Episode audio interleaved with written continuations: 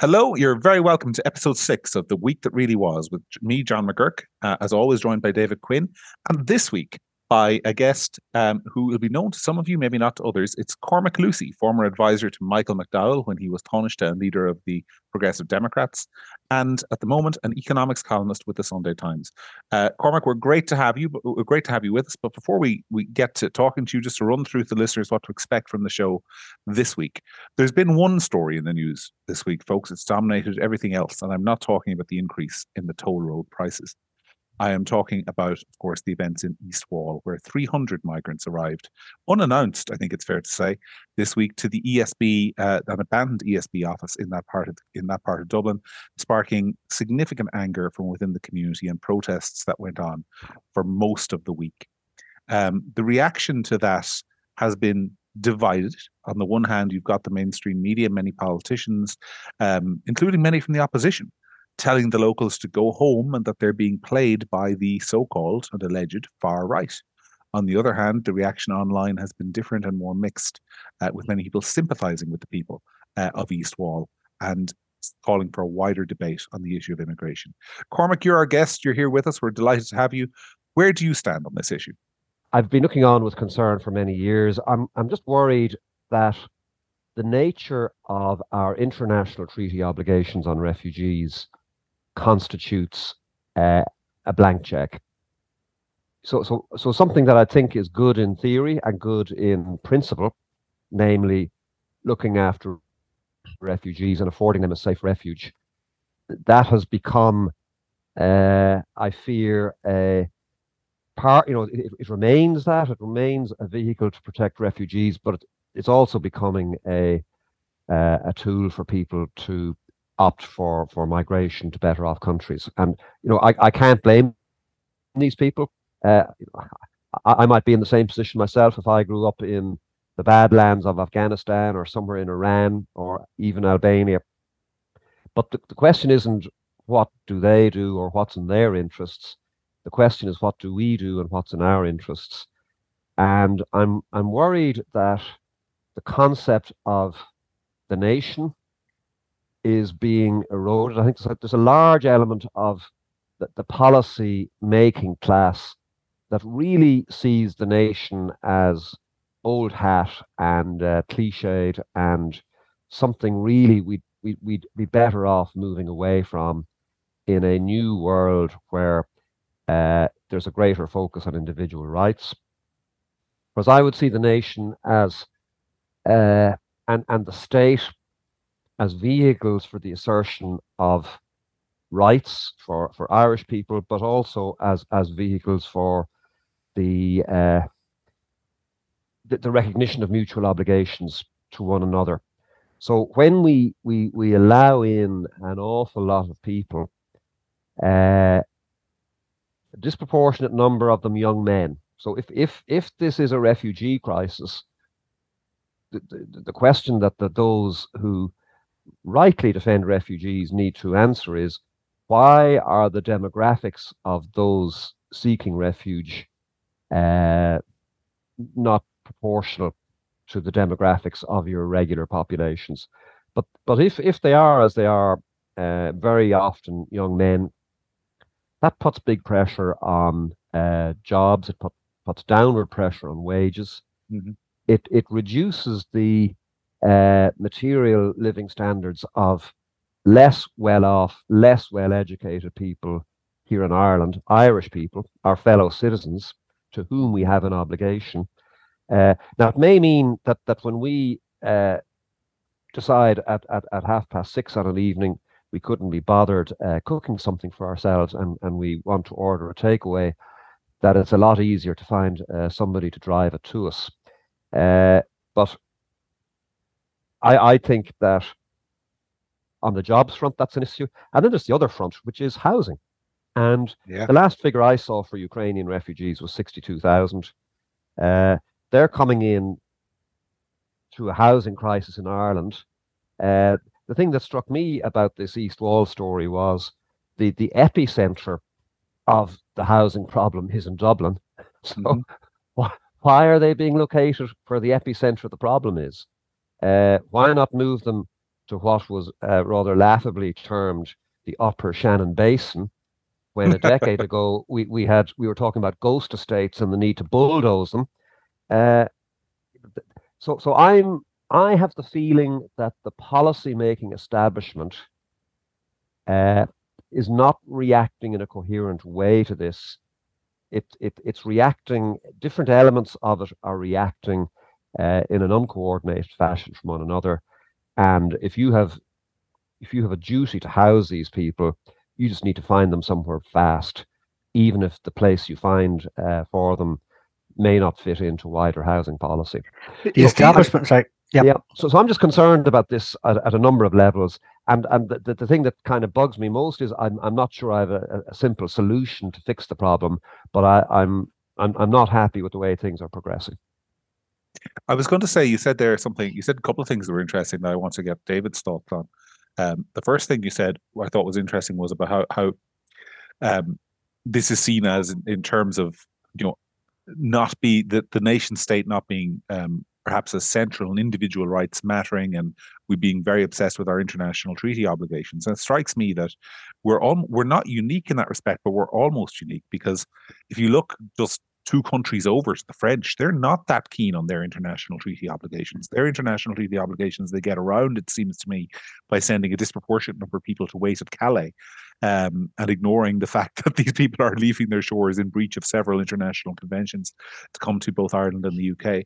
Um, and the second thing you said to me was in terms of the response, and David, I wanted to come to you on this.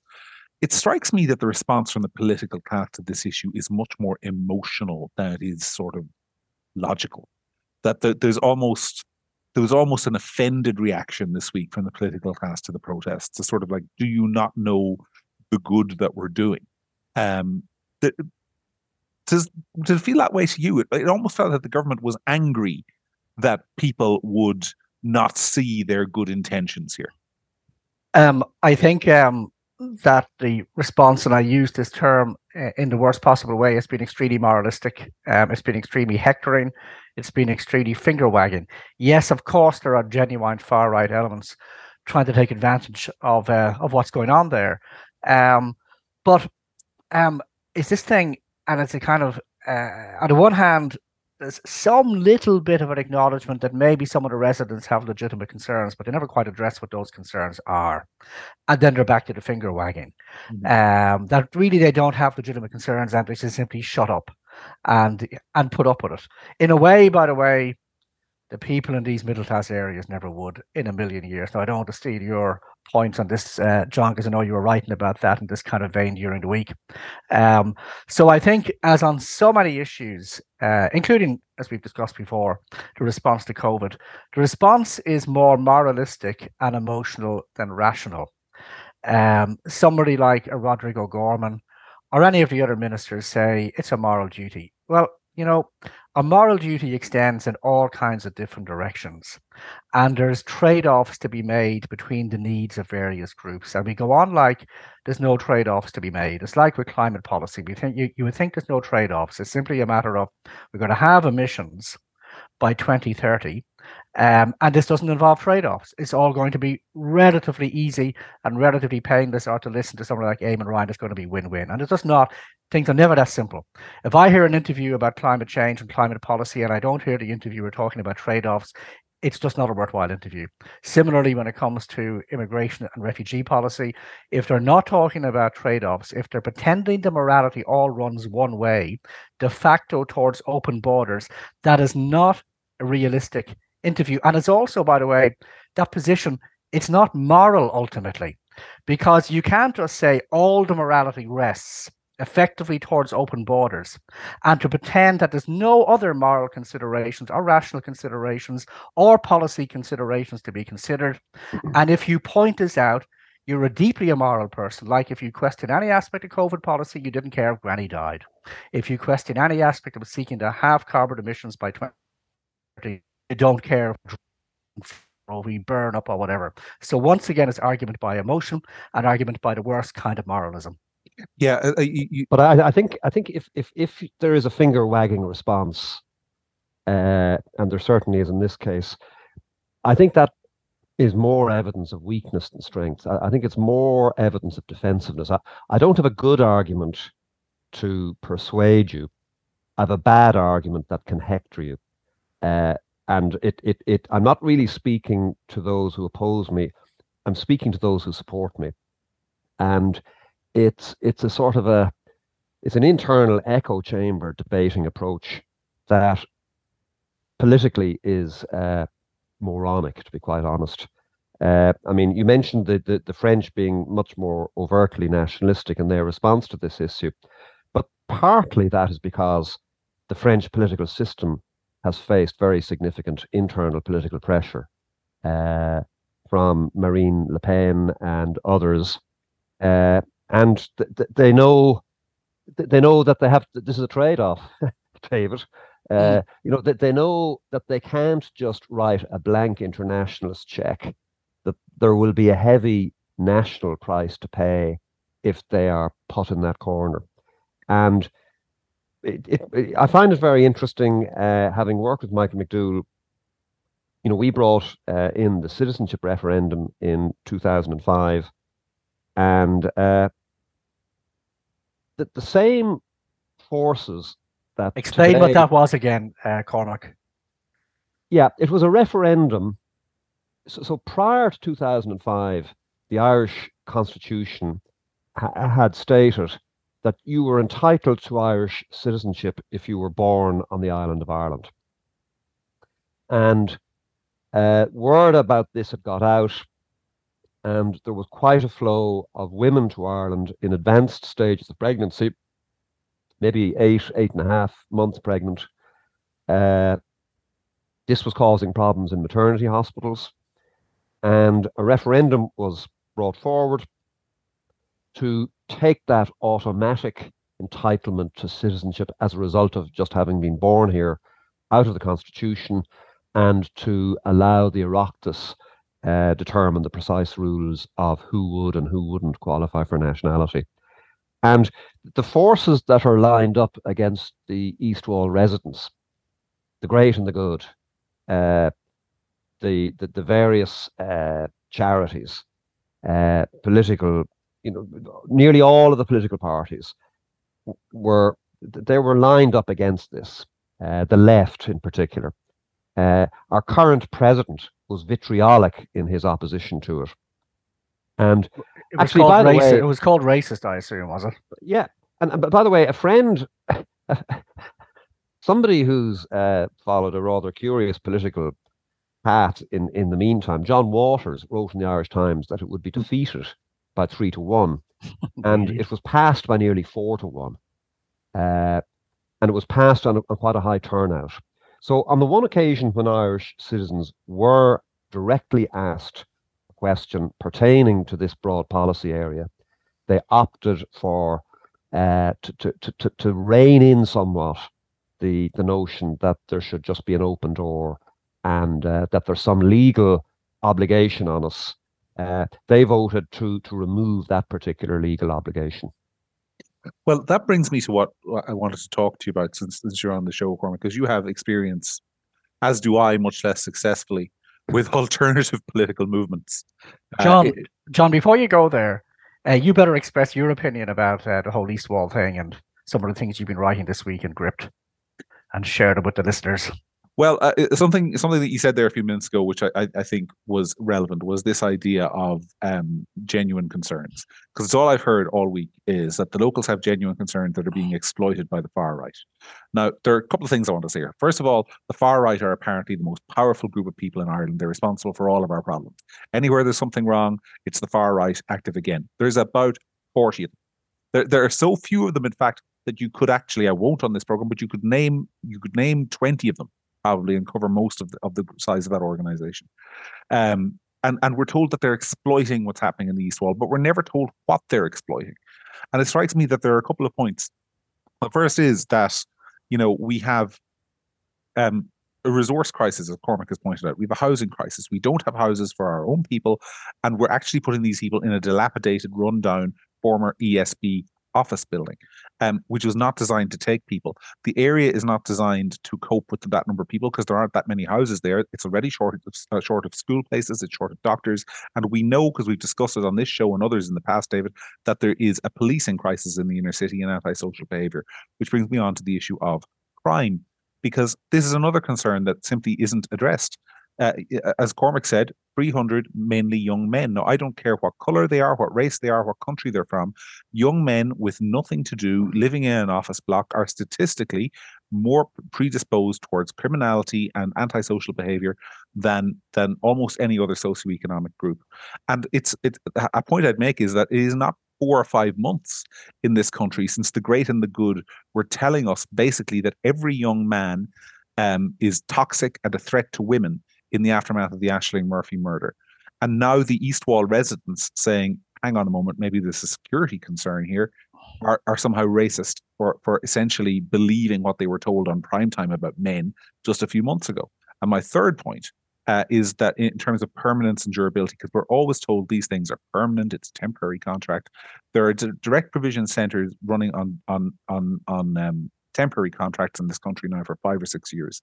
Um, and, you know, the universal social charge, I'd remind people, was a temporary tax. So was the income tax. So those are legitimate concerns. And by the way, this idea that addre- uh, uh, concerns might be addressed, nobody wants to address the concerns. What they want to do is have a meeting with people, get them to uh, get them to essentially agree that they were bigoted in their initial objections, and then do the thing anyway. So, th- so I mean, that's the political process is failing people here dramatically, which is why, David, I wanted to talk to Cormac about mm. um, the political alternatives because, excuse me, I mean, I am a natural Fine Gael voter. That's what I am. I'm a natural blue shirt. I'm, I'm a bit of a West Brit. I'm fairly conservative in economic uh, policy. I'm a law and order guy. I, uh, I, I favor controlled borders. I'm not anti. I'm skeptical of the European Union, but not opposed to it. And I don't know how anybody like me could vote for Fine Gael. I don't know what the difference between them and the Labour Party is. I don't see one. I, I mean, uh, Leo Varadkar is you know is and, and as far as I can see, on most issues of any of any significance, are basically uh, interchangeable. Um, and I really don't know. I, I don't think I'm alone. I don't think I'm some kind of extremist. I don't think that there's there's this massive um, consensus in the country where the where where where, where Fine Gael is as far to the right as you can go on politics and policy, um, and and every everything to its right is far right, which appears to be the the consensus at the moment. So, Cormac, you, you've been in the political system. You were an advisor to a progressive Democrat minister, a, a, a, guy, by the way, who's much more to the left on social issues than than David and I would be. But I mean, am I mad, um, or is is is is, is there just a massive gap for something new at the moment? Uh, I think there is a potential gap there. Uh, I think that the central challenge is that the, the nature you're going to have to find being a TD is not a terribly uh, attractive job. Uh, you know, people outside politics may think it's it's terribly attractive, and oh my God, you get these pension entitlements and you get these expenses, and there, there is no doubt you could go into the system with the object of milking it. But it, it, it does not pay that well if if you are a capable individual, capable mm-hmm. of, of, of generating a, a significantly bigger income. Secondly, it is a highly precarious job, so you may invest a whole load of time and energy. You may not get elected. You may invest a whole load of time and energy, and you may get elected, and then get dumped out. Maybe there's going to be an election 18 months after you got in. Uh, look at the Northern Ireland Assembly members; they've just had their uh, their pay cut. Uh, so th- th- this makes politics, parliamentary politics, the re- mainly the realm of people who are quite well off, because they can afford to surf over this uncertainty. Whereas if you were giving ev- everything up that you currently have and backing everything on a political career, uh, you're you're putting yourself in jeopardy. Mm-hmm. So, I I just think that if, if you look if you looked at Fine Gael, uh, the way I would look at a publicly quoted company, and if I was to ask myself, you know, who are the shareholders? Who who is the controlling shareholder? Uh, I think Fine Gael's effective control is quite dispersed and rests primarily in its TDs and uh, maybe to a lesser degree its senators.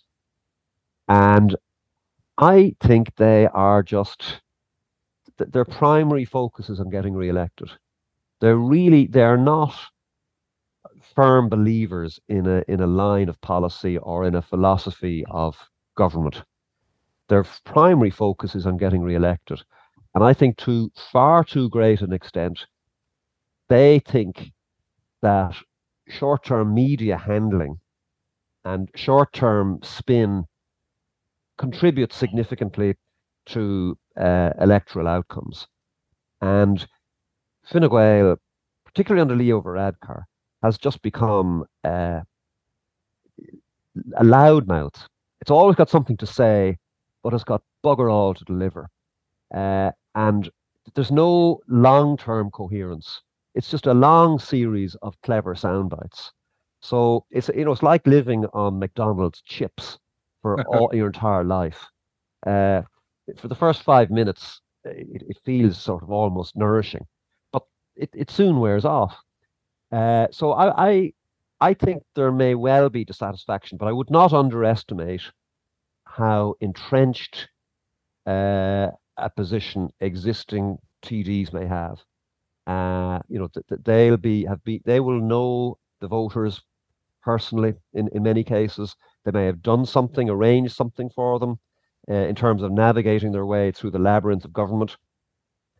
So a, a, new party is going to find it very difficult to get up off the ground. Mm-hmm. A, to agree uh, a platform. B, to get coherent people behind that and good people uh, who will are willing to take the risk of being elected. uh, and then C, making sure they don't sign up turkeys. You know, the, fir- the first deputy leader of the Progressive Democrats was its one recruit from the Fine Gael parliamentary ranks, one Michael Keating.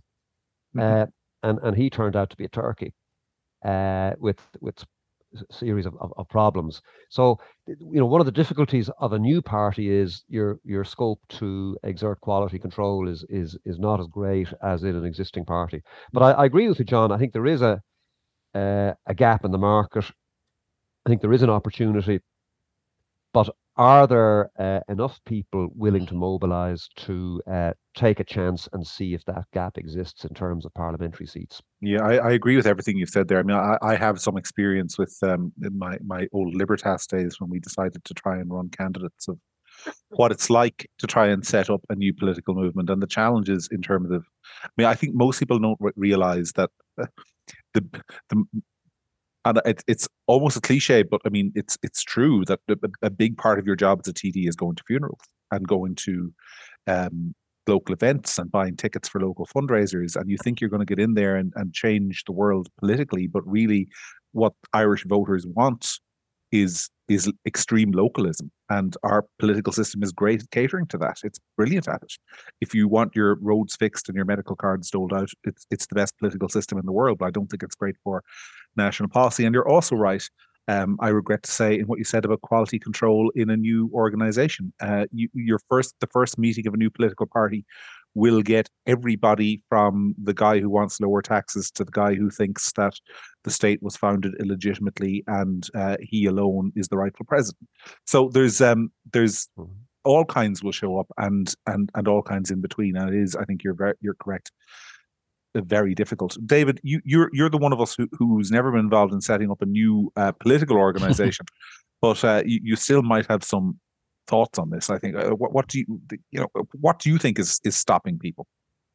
Um, well, all the things that you were both saying, but there's another factor as well, which is um, state funding of the existing political parties. I think any party that gets above two percent in the national election begins to get state funding, and uh, they have closed off the possibility of a new PD party emerging and getting you know a lot of funding from particular individuals. I think what's the maximum you can give to a political party in a in a year? Is it two and a half thousand or something like that?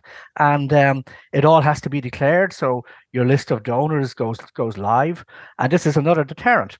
Um, so it's another very formidable barrier to entry into politics for a new group setting up because it's so bloody hard to raise money with the restrictions that the present parties, which are cartel like in their behavior, have erected.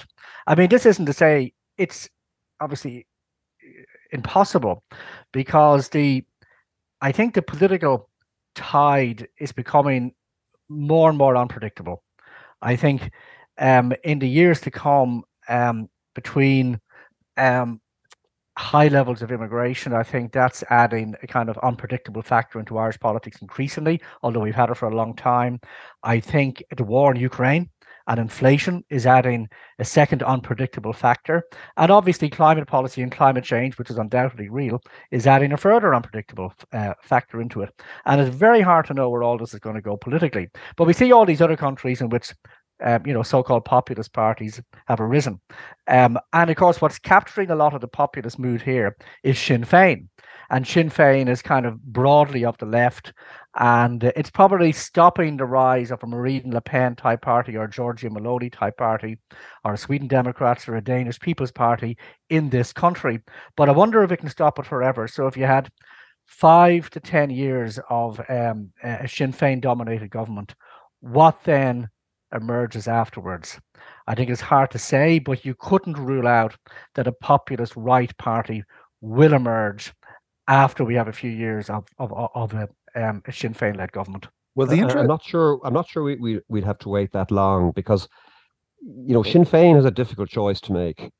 Uh, does it continue its current path, which is essentially it's going to be Fianna Fáil with a bit more edge, they're really following the tracks laid by Fianna Fáil and De Valera in the 1920s. And uh, th- they're shedding the, the, the radicalism that they had when they were completely beyond the pale politically down here and uh, partly up north. Uh, so, you know, if you had a party that said uh, we're going to have a referendum on ending state funding of political parties, they'd go crazy. But that they would they would find that extremely difficult to fend off. Uh, if the same group were to say we're going to have a referendum to have political pensions, they'd go ballistic.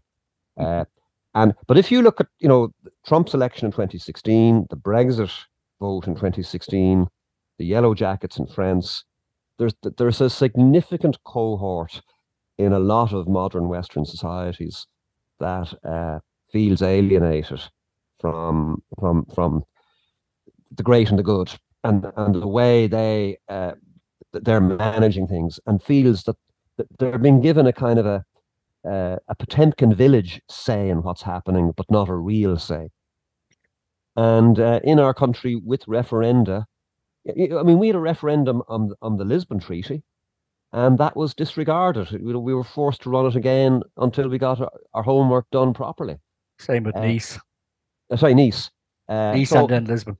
Yeah. So so, uh, I I think the existing consensus is maybe considerably more fragile than uh, people may think, uh, and I think the defensiveness that it often that the establishment often uh, exhibits uh, is partly testimony to that that they may suspect that themselves. Well, I, see I if thought, you sorry, John. Go on. I, thought, I was going to say I thought Peter Casey was a bit of a canary in the coal mine on this one because I mean, all, all no disrespect to the man if you're listening, Peter, but like I think I think uh, it's fair to say he was not the strongest candidate in terms of presentation or campaign skills or being polished around the edges to run a national campaign.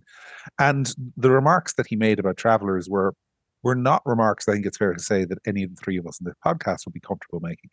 Um, they were, uh, to my mind at least, a little bit over the top.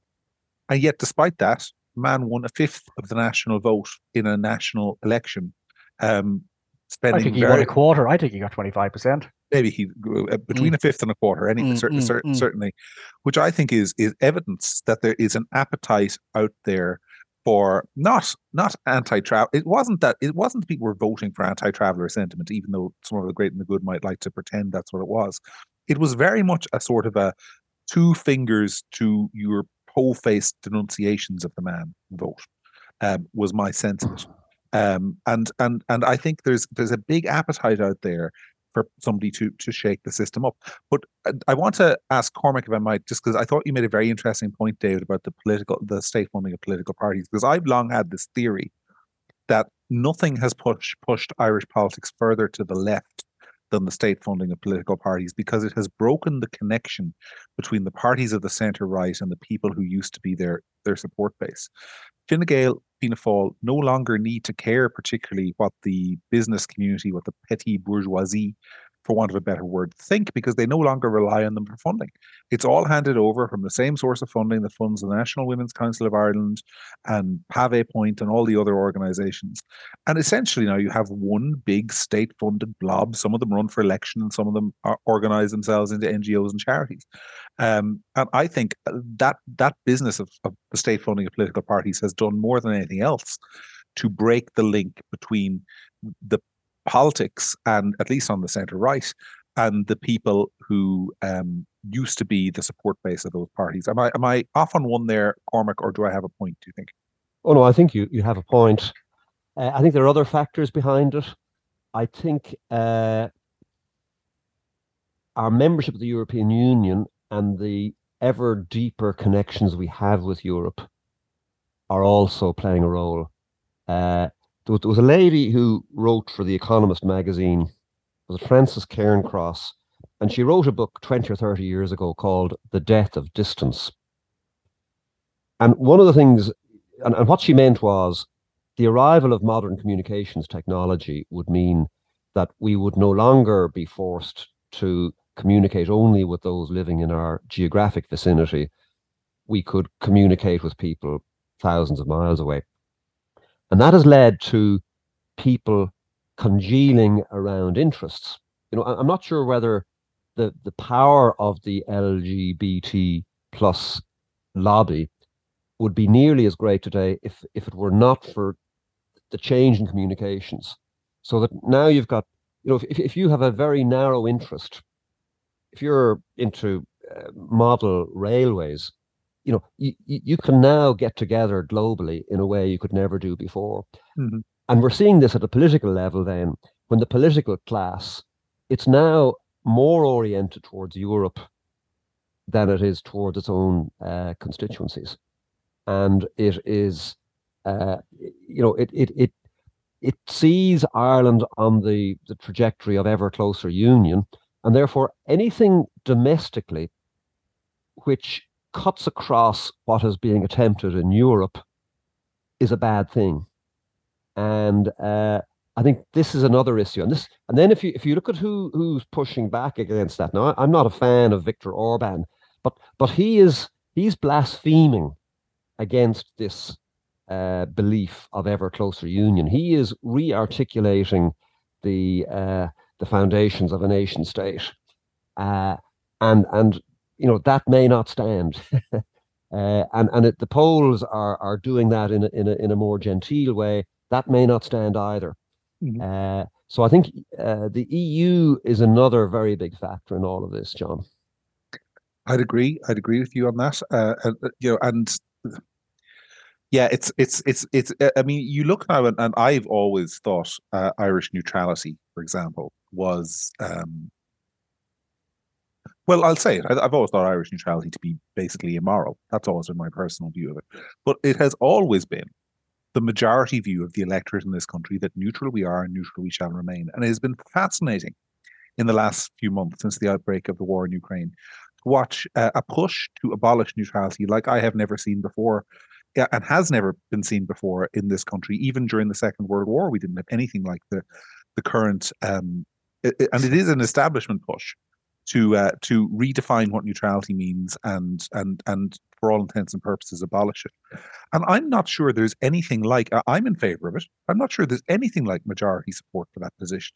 And yet it just doesn't seem to matter anymore because the the as you say, it is that we should be more aligned constantly with what our, our European allies are doing. And more than that, this sense of being on the right side of history now dominates our politics. Uh, in a way that I don't think was ever true before. I don't think politicians previously had a sense that everything they did um, would be judged by the arc of history bending towards justice, as apparent as as, as we tend the arc, uh, the uh, the judgment of history, John, is such a rhetorical sleight of hand. What it basically oh, means is, do you know? No, no, I know you know this. It basically means the opinion of future liberals. That's what it means. Yeah. Uh, I mean, history is a complete abstraction as a concept. So the judgment of history, no, it's Dermot Ferriter in the year 2100. That's what that means. And um, a 2100 version of Fintan O'Toole. That's what the judgment of history means. It's such a load of total and utter baloney. And it should be just dismissed as a piece of metaphysics when they come up with a statement like that. And, and, by the way, like in the subject of neutrality, um, uh, that, uh, uh, it was a poll in the Irish Times a few months ago over 60% think we should retain our neutral status. Now, whatever you may think about our neutrality, people should be properly consulted about it, and we're not being properly consulted. It's been salami sliced away. And this and the same sort of polls was a Sunday Times one, and was a more recent Irish Times one. Both said that over between 60% and 65% of people want some kind of a cap on the number of Ukrainians coming into the country, completely and utterly ignored. And I think, particularly on the second point, you can't do that ultimately without some kind of electoral consequence. Um, but they press on because of NGO world, because of our again cartel-like ideologically media and the cartel-like nature of our politics. Well, it also they, they, also they will also have uh, elements of the uh, the permanent state on their side. So you know, th- there'll be various EU military missions and EU military this and military that, that and Irish people get on onto these activities and they then come back feeling, well, we need to do our bit for the greater European cause, uh, be they military people, be they civil servants. And uh, y- you have got people inside the state pushing in this direction alongside uh, elected officials uh, who, who are nominally their masters. I was actually going to ask you about that, Cormac, because we are pushing up on time, but it's the last thing I, I wanted to bring up with you um, because you, you, unlike David and I, have experience working inside the state as, as an advisor to a cabinet minister, which is, is it just me or is that permanent state more ideological than it used to be? Because I, I talk to um, to politicians all the time, and I talk to to, to members of, of, of the governing party, not in cabinet, but who who say to me that you know they don't know where a lot of these policies are coming from, and that you have ministers going into departments um, as sort of moderates, and within a week they're coming out with policies that are radically liberal. And their sense is that we have a generation of ministers who simply don't have any kind of ideological grounding themselves. We're being pushed around by a civil service that's increasingly full of graduates from UCD and Trinity who are steeped in um, progressive ideology and who are the ones really running the country. So Sir Humphrey Appleby went woke. Yeah, basically. You said it shorter than me, David. Uh, is, is, there, is there any sense of that, Cormac? Is, again, like, uh, yeah, I, I, I'd say I'd say there's a lot to that, but but really, uh, it comes down to a minister giving direction and the minister saying, I'm not happy with this. Here is the outline of what I want you to do for me. Come back in a week and show me what, what the plans are. And you know, one of the things that strikes me is how very few public servants are removed from office. Hmm. Uh, now, I've worked in, in industry, and a lot of people get removed from office they lose their jobs. Uh, not because there's a sort of a, a, general cutbacks, it's because you're not up to it or you, you want to take us in a direction we've decided we're not going in. And uh, I think there there is, and, and by the way, Mary Harney had a falling out with one of her secretary generals at the Department of Health, and he was moved on in mm-hmm. pretty abrupt circumstances.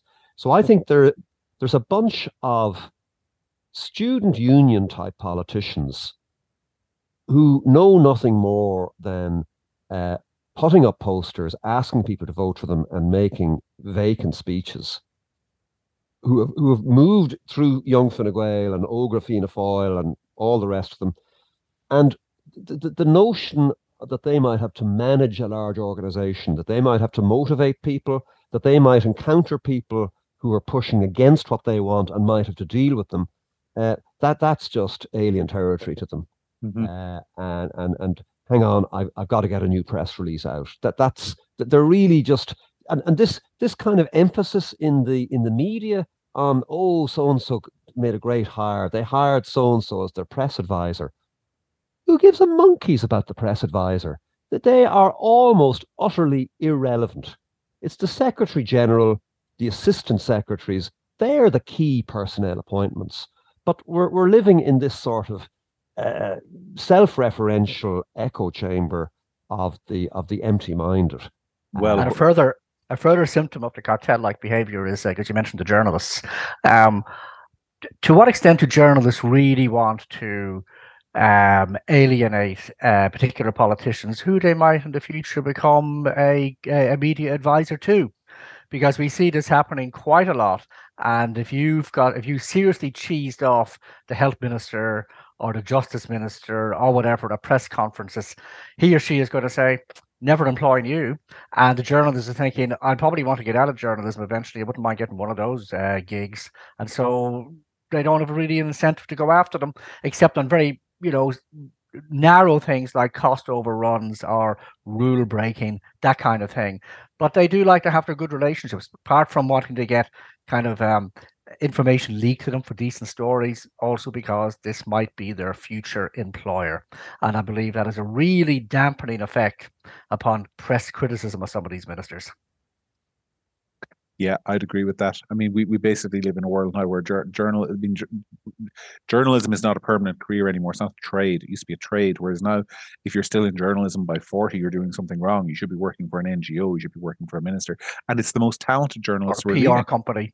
Or PR company. People like Fiach Kelly from the Irish Times, who's a, a brilliant journalist who now works for, for Helen McEntee. He's a he's a loss to uh, to the Irish Times. I'm not it's like Susan Mitchell, a big loss to the Sunday Business Post as a health correspondent. She was a great health, health correspondent. Yeah, uh, she's now off working for Stephen Donnelly. And I'm not I'm not convinced that either of those two very fine people are massive additions to either Stephen Donnelly or Helen McEntee, judging by their records in office.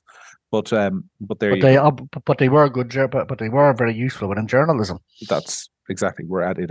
Anyway, mm. gentlemen, uh, we have come to the end of our time this week. I think we could probably talk for another hour, but probably people are coming to the end of their run or whatever it is people do listening to podcasts. I, I don't really understand what you're doing. You're listening to us. maybe you're running. Maybe you're on the treadmill. Maybe you're just listening to us for fun. Either way, we appreciate it. Um, we're we're delighted that you are listening to us. As ever, if you found this conversation valuable, please do send it on to friends and family, um, and let them know that McGuirk and Quinn and guests aren't the fire breathing fascists that we're sometimes painted as being. Um, in any case, folks, that's it for this week. We'll be back next week to once again talk through the week that really was.